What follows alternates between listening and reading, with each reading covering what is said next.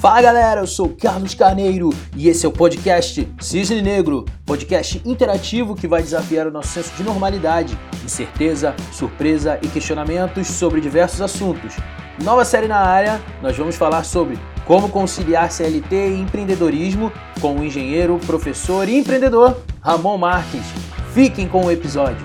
Fala aí, Ramon, boa noite, tudo bem? Boa noite, Carlos. Boa noite, pessoal tudo bem? Primeiramente, obrigado pela oportunidade de estar aqui, né, compartilhando um pouquinho de ideias, né, de conhecimento, experiências aqui no podcast. Então, falando um pouquinho de mim, já me apresentando, né? Meu nome é Ramon Marques, eu sou engenheiro de formação, e sou também empreendedor já há quatro anos. Empreendo no setor de tecnologia, trabalho com TI, sempre trabalhei com TI. O motivo pelo qual escolhi falar desse, sobre esse tema, né, já é uma introdução ao tema, né, se confunde com a minha própria carreira. Eu comecei a trabalhar como, como funcionário, como muita gente. Eu penso que o único caminho é ter um emprego, né, conseguir um emprego e ter uma carteira assinada e crescer numa empresa.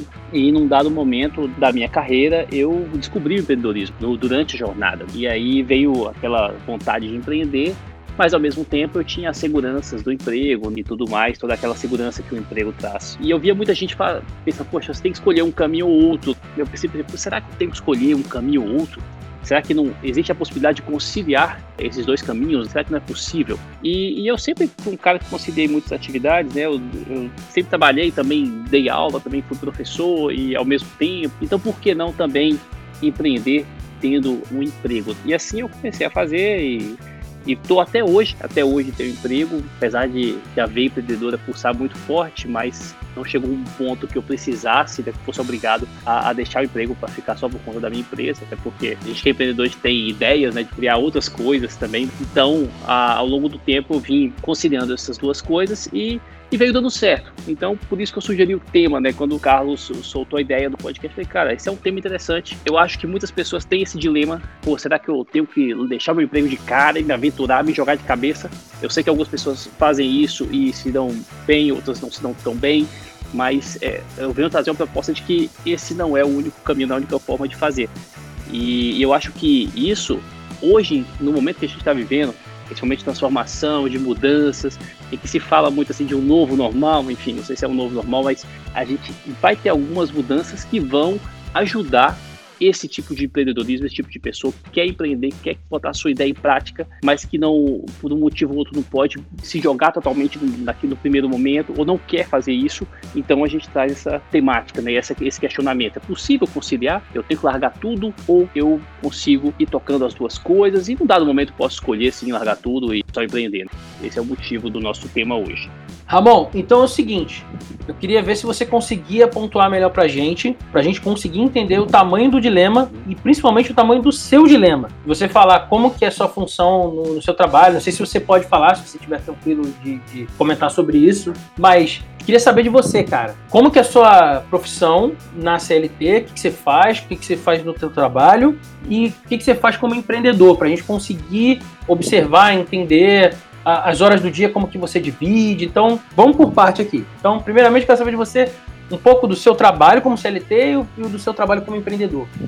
Perfeito. Bom, como CLT, eu depois que eu formei, né, eu comecei a trabalhar na área de TI, então sempre gostei de TI, sempre, apesar de ter formação de engenharia um pouco mais ampla, né, eu sou engenheiro de automação, de formação, mas eu sempre tive a, a ver para o lado de tecnologia e trabalhando com computação, então fui para esse lado. Então sempre trabalhei com TI, com desenvolvimento de software, inicialmente como programador mesmo, né, comecei como programador, mas dali a um tempo já, já fui para a gestão, né, comecei a liderar equipes e tudo, e nos últimos anos, nos últimos, vamos falar assim, 11 anos da minha carreira, eu atuo como gerente de projetos, tá? Então hoje eu atuo como gerente de projetos de TI, então eu gerencio equipes que desenvolvem software. Eu, apesar de eu ser técnico, né, ter uma origem técnica, eu não coloco muito diretamente a minha mão no código, né? Eu tenho equipes tanto na empresa na qual eu trabalho, né, que eu sou funcionário, quanto na minha própria empresa eu tenho equipes que programam para mim. Mas e, e, então eu atuo dessa forma, eu sou um gestor. Isso facilita um pouco as coisas, porque o, o trabalho em si não depende diretamente da minha atuação ali, tá? Então fica um pouco mais fácil eu conciliar. Com relação à, questão da, da, das minhas horas do dia, né? Como é que eu divido, né? A questão que o Carlos colocou, como é, como é que eu divido as minhas horas do dia entre, entre as duas coisas? Acho que nem tanto as horas, sabe? Assim, as horas tudo bem, se você tiver que cumprir hora, é no meu caso, como eu tenho um carro de gestão, um carro de confiança, eu não tenho que exatamente cumprir horário, então fica mais flexível. Mas mesmo que tivesse, eu acho que a questão maior é você conseguir dividir a sua mente, você conseguir chavear. Então, acho que nem todo mundo tem essa, essa predisposição para isso. Então, entender que uma hora eu estou aqui no meu trabalho como CLT, como funcionário, eu tenho que focar, entregar e fazer as minhas entregas aqui, e daqui a pouco eu tenho que desfocar disso e focar 100% no meu negócio. Então, é, chavear isso aí não é uma coisa simples, não é uma coisa fácil. No início eu tive um pouco de dificuldade para conciliar essas coisas. Com relação ao tempo, quando eu comecei, eu comecei lá em 2014 a empreender, eu tive uma, uma facilidade, né, uma coisa que até recomendo para pessoas que vão empreender e têm um emprego, é conseguir um bom sócio. Então eu tinha um sócio com quem dividir algumas coisas. E, e aí isso, isso facilitou para mim, porque ele cuidava da área comercial, administrativa, ele é um cara mais de negócio, mais de business, então ele cuidava disso. E eu cuidava da parte técnica, né? Eu era um cara técnico, cuidava da parte técnica. Quando a gente começou, a gente não tinha uma equipe, então eu que programava, basicamente. Eu fazia isso quando eu saía do meu trabalho, à noite, feriados, finais de semana e tal, para poder construir o, o, o, início da empresa. E com o passar do tempo, logicamente, é, eu vi logo que isso seria um gargalo, mas é claro, quando a gente começa o negócio, né, a gente faz de tudo, joga nas 11, né? Mas com o tempo a gente sabe que isso não é sustentável. Então, dali quando o negócio começou a andar um pouco, eu já chamei meu sócio e falei, opa, não pode ficar muito em cima de mim, dependendo de mim, porque senão eu viro um gargalo. E para conseguir dar conta de tudo, e eu queria continuar trabalhando também, até para não, não pesar o meu negócio, eu falasse, ah, vou pedir demissão e vou viver do meu negócio, né? Eu poderia eu quebrar o meu negócio. Eu poderia ser um peso muito grande para o negócio. Então, falei, não, eu vou continuar aqui trabalhando no emprego normal e vou conciliando com a empresa também. Mas para isso, para a gente continuar crescendo, eu preciso de uma equipe. Então aí que eu comecei a pensar em montar um time para que o, empreende o empreendimento não dependesse tanto de mim. Mas e aí, o que, que sua empresa faz? Fala ah, o nome é? da empresa, fala o que ela faz, divulga aí, pode fazer seu fazer jabá. Fazer o jabá, né? Aqui, Foi bom, esqueci. Aqui no pé de casa, pô, pode falar. Vamos lá, vamos lá. Eu, eu sou um dos fundadores da BT Real, é uma empresa de auditoria de vale transporte e roteirização. A gente se denomina uma certificadora de vale transporte. O que, que é isso, né? A gente sabe que no Brasil existe uma lei que obriga as empresas a conceder o benefício de vale transporte para os seus funcionários. E muitas vezes os funcionários pedem mais vale transporte do que realmente precisam, ou por desconhecimento das linhas de ônibus, às vezes por má fé mesmo, o cara fala, ah, pô, vou para o trabalho, depois eu vou para a faculdade e tal, então já pede um pouco a mais, acaba lesando a empresa, né, e gerando um custo excessivo. Nós criamos um sistema, a gente criou um algoritmo de roteirização que utiliza as linhas de transporte público das cidades e a gente calcula o valor exato para o deslocamento do, da residência para o trabalho, do trabalho para a residência do, do colaborador. Isso foi lá em 2012, 13, 14, a gente estava começando. E esse algoritmo é o core da nossa empresa até hoje. E a gente criou outras coisas, outros sistemas, outras plataformas, mas tudo depende, tudo é em cima disso. Roteirização de vale transporte. Então a gente faz roteirização para reduzir custos das empresas. Então, um, um, dos modelos de negócio que a gente tem é o seguinte: eu chego numa empresa lá, por exemplo, são meus clientes dentro de supermercados, tá? E o supermercado gasta lá um valor excessivo, tem lá 5 mil, 7 mil, 8 mil funcionários, e ele não tem condição de, de auditar isso né, manualmente, né? ele não tem ferramenta. Então ele fica à mercê do que o funcionário pede. Então o cara fala, ah, preciso de tanto para ir, tanto para voltar. O RH da empresa, a área de benefícios, tem que conceder, porque ela não tem ferramenta para dizer se está certo ou não. Não tinha, né? Com a nossa ferramenta, ele consegue auditar isso e saber se está correto ou não. Na verdade, nem pergunta para o colaborador. Ele já entra no nosso sistema, faz uma consultinha, bota o endereço onde o cara mora, qual unidade de trabalho que ele vai trabalhar, e a gente já diz ali quais são as linhas de onde ele vai pegar e qual o valor. Com isso, a gente reduz o custo da, das empresas. Que legal. Então você é uma startup, certo? Sim. E há quanto tempo que vocês estão operando? Nós estamos operando desde 2014. A gente está operando, na verdade começou em 2014 a criar tudo, a empresa mesmo, com esse nome PT Real, ela, ela começou em 2016. A gente tinha um outro nome antes, a gente também estava na criação do produto e tal. Em 2016 a gente começou a operação mesmo, tendo clientes e estamos aí crescendo e fazendo expansão, né? A gente começou, a gente é de Belo Horizonte, né? A gente começou em Belo Horizonte, começamos ali com os clientes locais ali, drogarias, supermercados e tal. E estamos aí desde o do ano passado tentando migrar nosso negócio mais para São Paulo, atingir outras regiões e até aumentando a abrangência também no, no país todo, né? Para a gente ter uma abrangência que, abrange todo o Brasil. Muito interessante. Muito legal. Isso aí, tem que falar aí para galera entender como é que é a pegada. Inclusive, no caso, sua empresa, então, presta serviço para grandes empresas que são a maioria das empresas que pagam vale transporte, coisa e tal, né? Então acaba que a sua vivência corporativa de certa forma te ajuda também, né? Sim, ajuda, me ajuda a fazer contatos também, né? Acaba que eu tenho um contato ali, conheço alguém, porque eu atuo como gerente de projetos de TI como funcionário agora, no setor elétrico, então não tem muito a ver. mas tem ali contato de gente que conhece eu, é, outras pessoas de empresas grandes que são potenciais clientes para mim. A gente não faz só empresa grande, tá? A gente faz empresa, sei lá, a partir de 100 funcionários a gente faz. Mas o, realmente o foco nosso são empresas com muitos funcionários mesmo, porque aí o, o custo com o Vale Transporte é astronômico, cara. É elevadíssimo e quando a gente chega lá e gera economia de 10, 15% pro cara, é muita grana que ele deixa de gastar. Com certeza. E nesse momento agora, então, né, com isolamento social, as coisas todas aí, um monte de gente ficando em casa e não usando Vale Transporte, isso aí te impactou, impactou seu negócio? O que, que você diz sobre isso? Cara, impactou, de certa forma sim, porque a gente criou depois uma outra plataforma que é a mesma coisa que eu, que eu falei, só que para o mercado de trade marketing, a promotores de venda.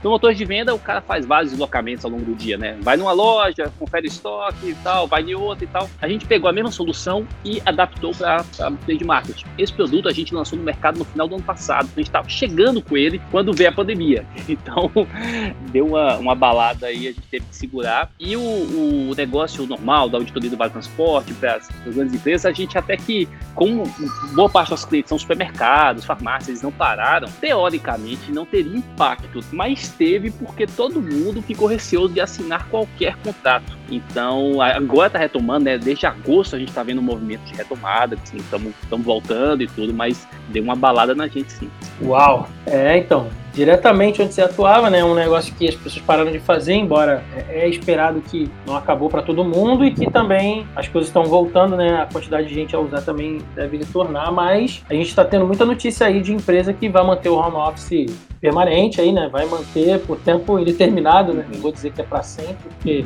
é da mesma forma que agora ele está sendo mais usado, pode no futuro acontecer outra coisa que faça o movimento contrário, isso aí a gente já tem que esperar. Aqui é cisne negro que a gente já espera o improvável. Muito interessante. E cara, então fala um pouco mais aí sobre as dificuldades que envolvem aí. Você já falou algumas, tá? Mas eu queria ver se a gente falava de um jeito mais genérico para ver se as pessoas que estão ouvindo se conectam mais, se faz sentido para mais pessoas. Dificuldade de você conciliar o emprego e o empreendedorismo aí. O que, que mais dói? O que, que mais pega no fim do dia, assim? Cara, quando a gente pensa, a primeira coisa é você conciliar seu tempo, né? Você aprender a gerenciar bem o tempo. Foi uma coisa que eu tive que aprender no meio da jornada, né? Já que eu tinha me proposto a fazer aquilo, a ter o um emprego e começar a montar uma empresa, construir uma empresa, né? Eu tinha que saber gerenciar bem meu tempo e eu descobri que eu não gerenciava tão bem assim. Primeira coisa, eu tive que aprender a gerenciar o tempo, a conciliar a questão do foco, né? Que eu comentei anteriormente, né? Saber que agora eu tô 100% no, no meu trabalho como funcionário, beleza, e eu tenho que entregar aqui, e daqui a pouco eu tô 100% no meu negócio, tem que dar tudo lá.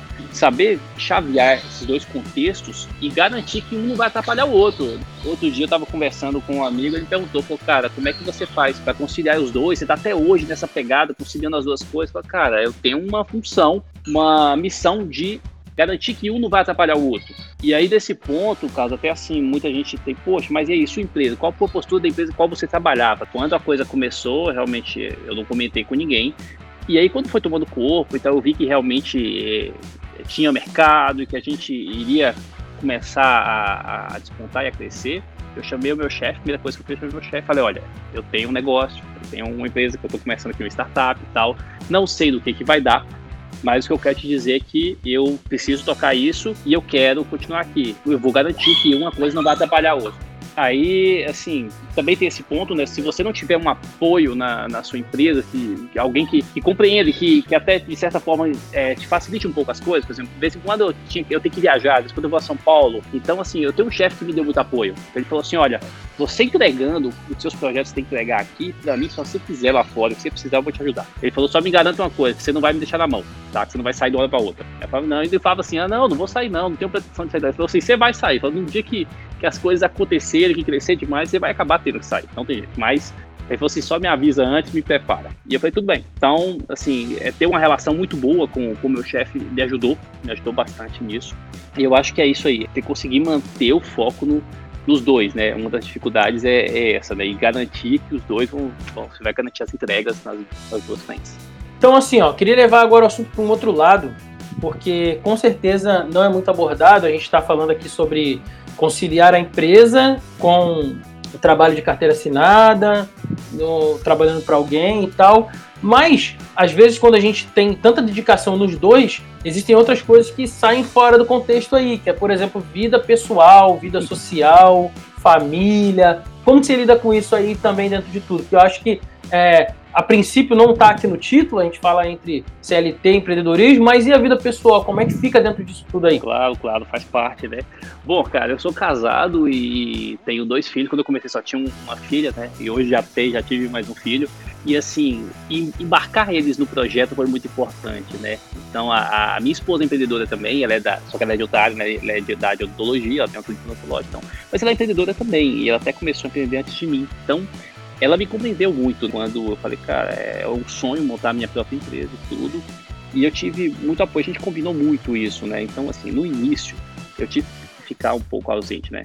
Sabe, a gente que, que monta empresa sabe que no início é relação total, não tem noite quase, não tem final de semana, não tem feriado, a gente abre mão de muita coisa para poder concretizar o sonho, né? E, e, no meu caso, mais ainda porque eu tinha pouco tempo, né? O tempo, eu tava ali, horário comercial praticamente, né?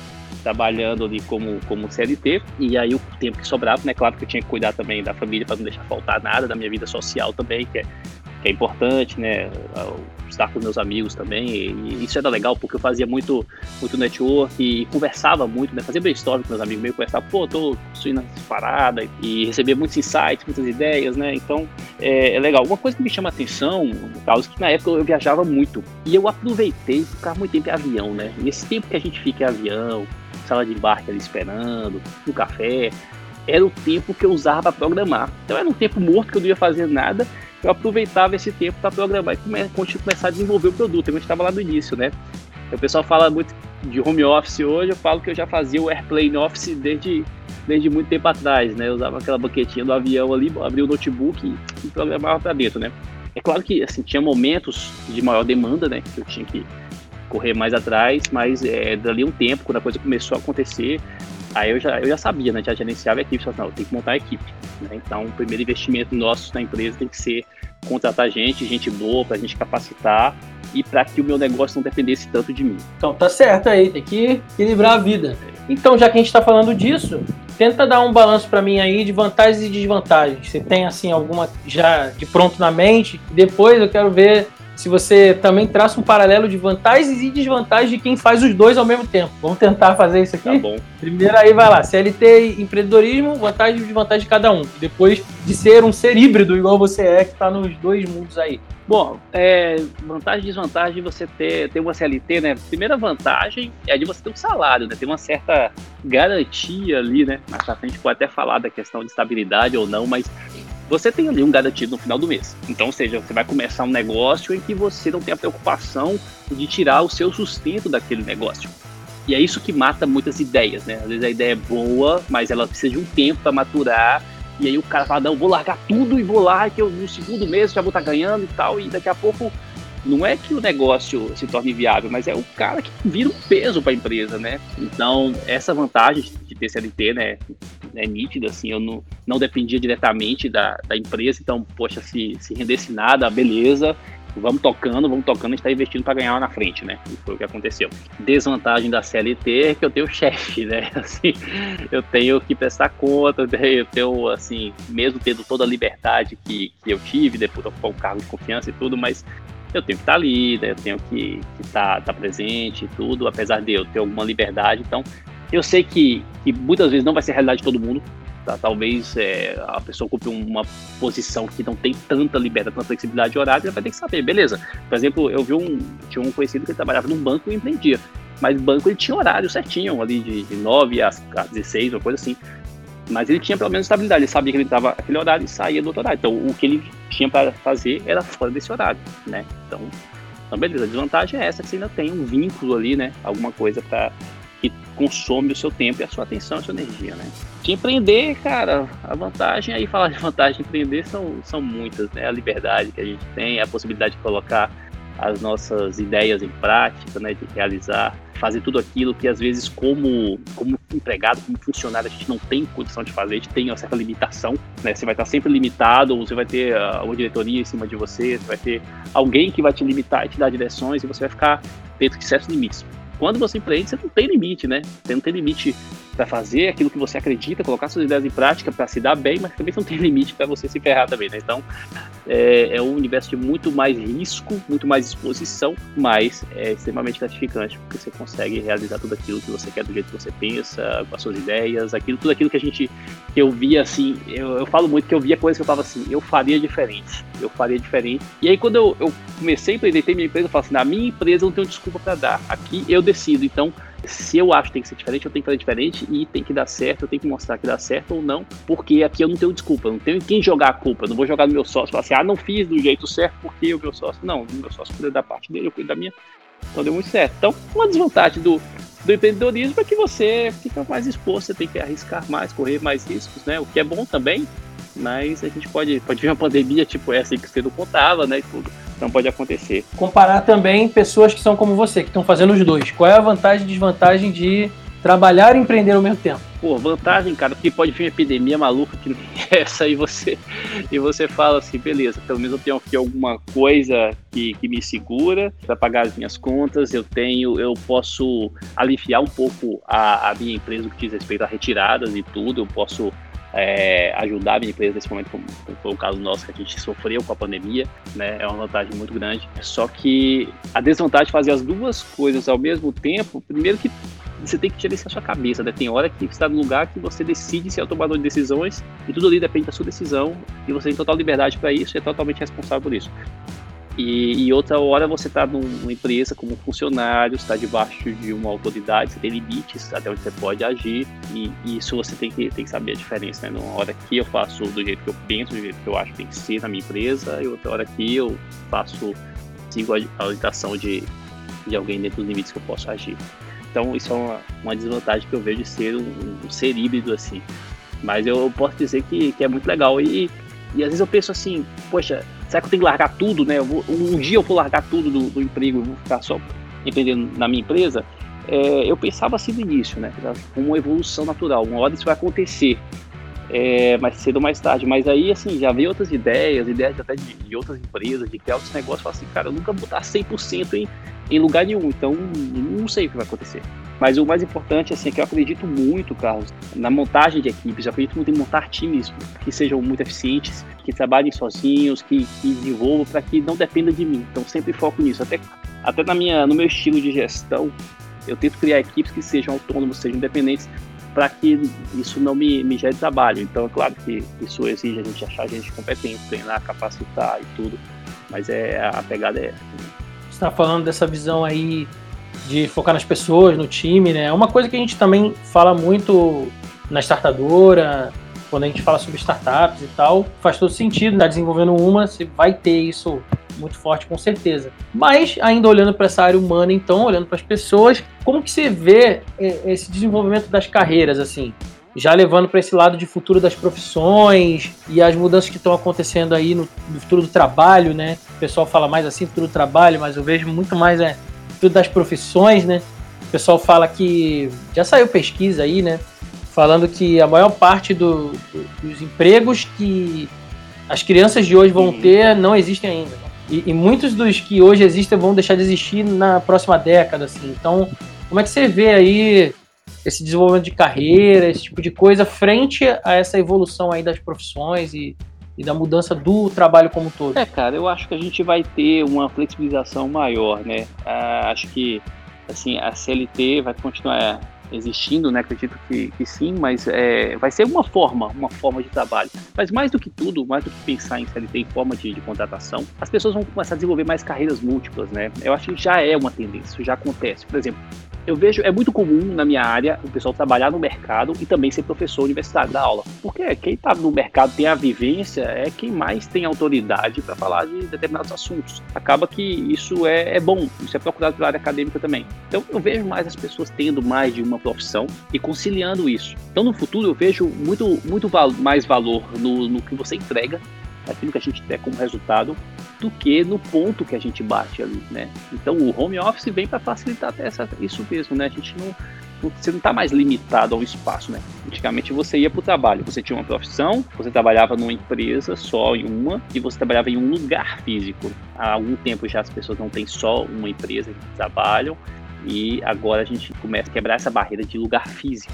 Você trabalha onde você quiser, não é nem home office, né? É anywhere office. Onde você estiver, você pode executar a sua tarefa. Claro que existem carreiras que, que isso não é possível, né?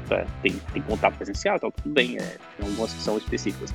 Mas eu acho que a gente vai ver isso com muito mais frequência. A gente vai ver essas combinações, talvez de uma maneira que a gente, que a gente acha inusitado, talvez, sei lá, o cara é é, contador e ele descobre que ele também é, sei lá, arquiteto também.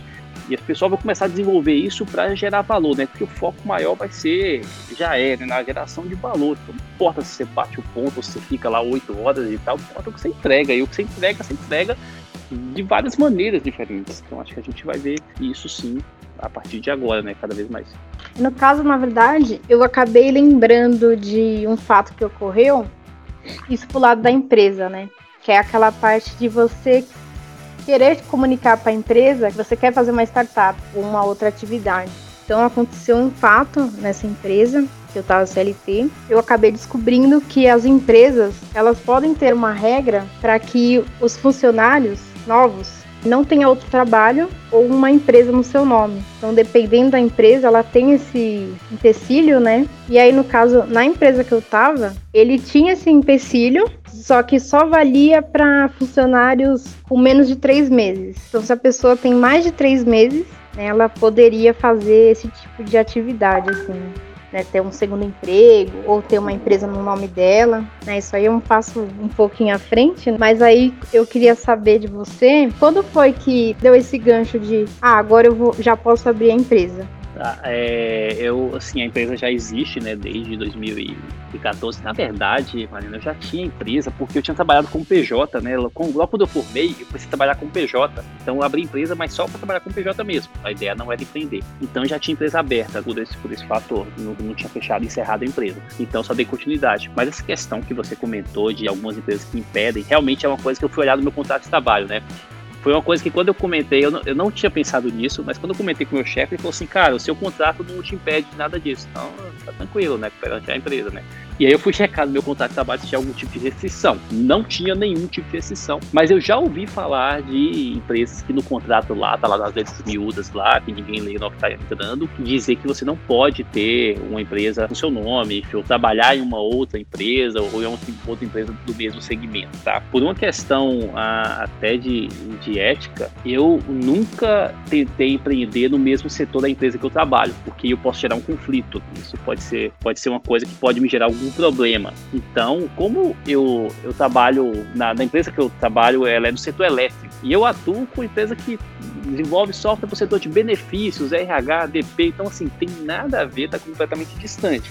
Mas eu acho que é uma coisa que quem vai empreender tendo emprego tem que tomar muito cuidado, tá? De como que vai, uma coisa não vai se confundir com a outra, para depois o pessoal achar, pô, então você está tomando cliente daqui, ou está levando, pegando trabalho daqui, levando para lá, para não ter esse tipo de confusão.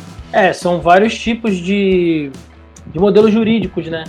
Então tem o, esse, essa cláusula né, de, de não competição, que muitas vezes tem, que é o que você falou que você, por questão ética, não quis fazer, mas algumas empresas colocam durante pelo menos um tempo, mesmo depois que você sai da empresa.